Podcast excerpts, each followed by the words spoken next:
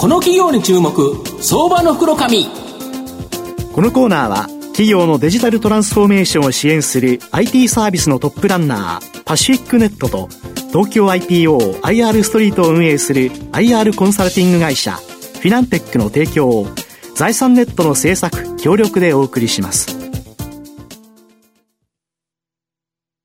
ここからは、相場の福の神、財産ネット企業調査部長、藤本信之さんとともにお送りいたします。藤本さん、こんにちは。毎度、相場の福の神こと、藤本です。なんか寒くなってきて、なんかお鍋とかが恋しい季節、やっぱお魚がなんかすごく美味しい季節になってきたかなと思うんですけど、ね、今日ご紹介させていただきますのが、証券コード1333、東証一部上場、マルハニチロ代表取締役社長の池見勝さんにお越しいただいてます。池見社長、よろしくお願いします。はい、よろしくお願いいたします。マルハニチロは東証一部に上場しておりまして、えー、現在株価2593円、1単位26万円弱で買えるという形になります。東京都江東区の東京メトロ豊洲駅近くにですね、本社がある水産最大手企業で、現在は冷凍食品、缶詰など加工食品でも大手企業という形になっております。まあ、今ご紹介したように、御社は日本で水産業最大手企業という形なんですけど、現在、この漁業の売上高比率は低いと聞いております。現在のざっくりとしたですね、御社の売上高の比率、教えていただけますでしょうか。はい、えー、マルハニチロ、まあ、昔のあの太陽漁業とですね、うん、日露漁業があの統合した会社なんですけれど、はい、まあ、昔は本当に漁業で生きてきた会社ですけれど、ねうん。えーまあ、あの太陽漁業におきましてはですね、うん、戦後800隻ぐらいの漁船がありましたけれど、はい、今あの本体では一隻も漁船ございませんないんですか、えー、関係会社でですね、うん、約50、まあ、あるかないかぐらいの隻数で、うん、まあ、関係会社の方で海外でオペレーションしているということで、まあ、今あの養殖も合わせましてですね、全体で言いますと約5%ぐらいしか売れないのですか。で実際現在の主力っていうところが、やはりその他加工食品になってるということですか？えー、と一つはあの水産物のトレーディング、うん、なるほどなるほど。それからまあ海外での加工事業、うん、それからまあ国内での冷凍食品、うん、缶詰等ですね、まあ、これが主力の製品となってます。なるほど、水産物の卸っていうのも非常に大きいということですよね。そうですね、これはまあ海外も含めて、あの全世界的に展開をしております、なるほど。で、世界中でやはり健康意識、やっぱり高まる中ですね、この健康に良いと言われている水産物の需要、かなり高まってるとか。そうですね、まあ、あの世界の中で日本人はあの魚の消費、うん、今でも高いんですけれど。もともと大きい国ですよね、うん、過去50年ぐらいのタームで見ますとですね、うん。昔60キロぐらい年間食べてたんですけれど、はい、今残念ながら魚離れがあって、はい、45キロぐらい。あ、それでも45キロ食べてると。はい、で、一方ですね、うん、全世界の人口、うん、今どうですかね、76億人って言われてますけれど、はい、50年前10キロだったのがですね。10キロしか食べてなかったと。今倍の20キロです。はあ、日本人ってめちゃめちゃ食べてたんですね。そう、ね、今でも食べてるんですけど。今でも食べてるんですけれど、うん、まあ、あの、まあ、お肉の方がいいっていうと,、とか、やっぱり食べ方がなかなか難しいとかで、まあ、ちょっと魚離れが若干入ってるっていうところですね、特に今、欧米とか中国とか、一気になんかお魚需要高まってるみたいですよね。そうですね、もともとはあの日本食ブームだったとは思うんですけれど、まあ、その後あの、健康ブームがあって、それからまああのアフリカあたりの,、あの新興国あたりはですね、高タンパクなものを取らなきゃいけないということで、魚の需要がまあ今、一気に上がっているという状況です、なるほど、あと、御社の最大の強みは、世界最大級のこの水産物サプライヤーとしての圧倒的なこの水産物の調達能力、これ、やはり大きいんですよね。そうですね、現在、世界で、まあ、76か国、うん、あの調達国があります。はい、でまあ、魚全般、ほぼ、うん、あの調達できる力がありまして、うん、まあ、例えばエビですとですね、まあ、今、国内のどうですかね、2割ぐらい。あのうちがシェアを持って。ということは、5匹に1匹は御社のエビということですか？そうですね、それとあと、まあ、エビの取れるところ、はい、そこにはもうすべてサプライ網があるというふうに、はい、世界中のいろんなエビがもう本当に来るとそうです、ね、いうことですか？はい。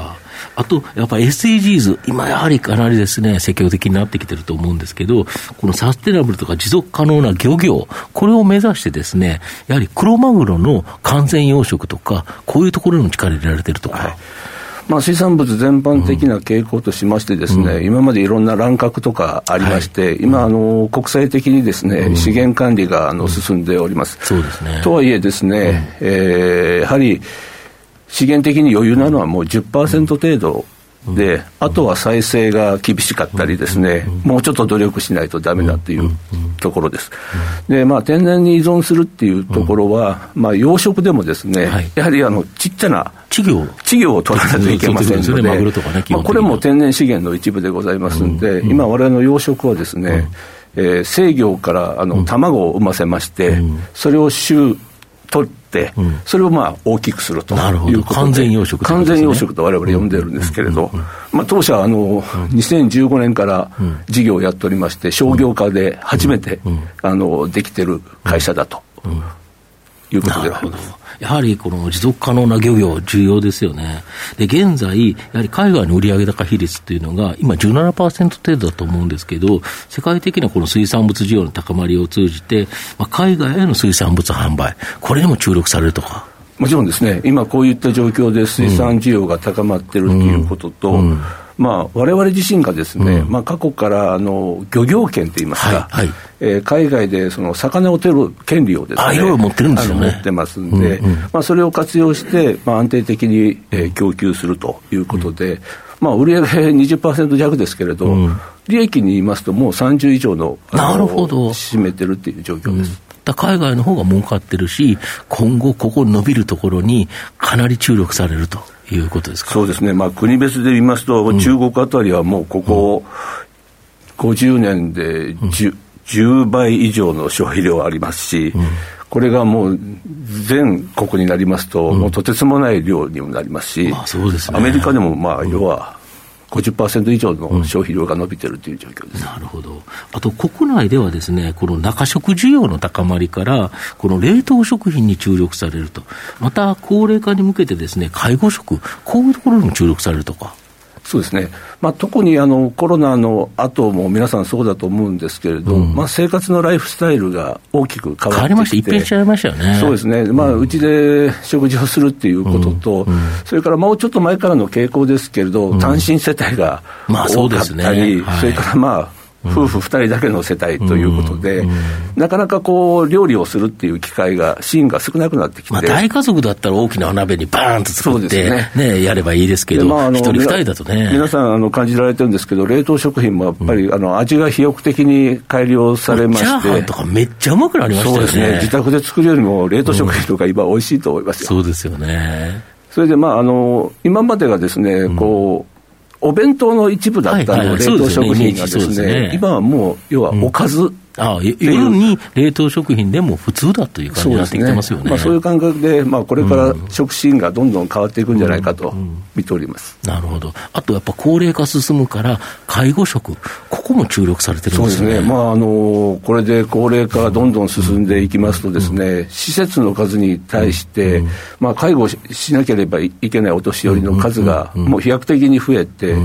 今後はどうしようかね、在宅介護っていう、あの場面がどんどん増えていって、でそこにですね、要は歯で潰せるような介護食を提供するっていう、まあ、そういうマーケットがですね、これはもう必ず増えていくんじゃないかと思ってます国内でまあ食べる量が増えていくわけではないので、そこに関しては伸びる中食であったり、その介護食、こういうところで、まあ、売上高を維持していくという感じですか、ね、やっぱり食シーン、それから皆さんの、あの需要の変化、うんうん、まあ、この辺を捉えていけば、まだまだチャンスあるんじゃないかと。なるほど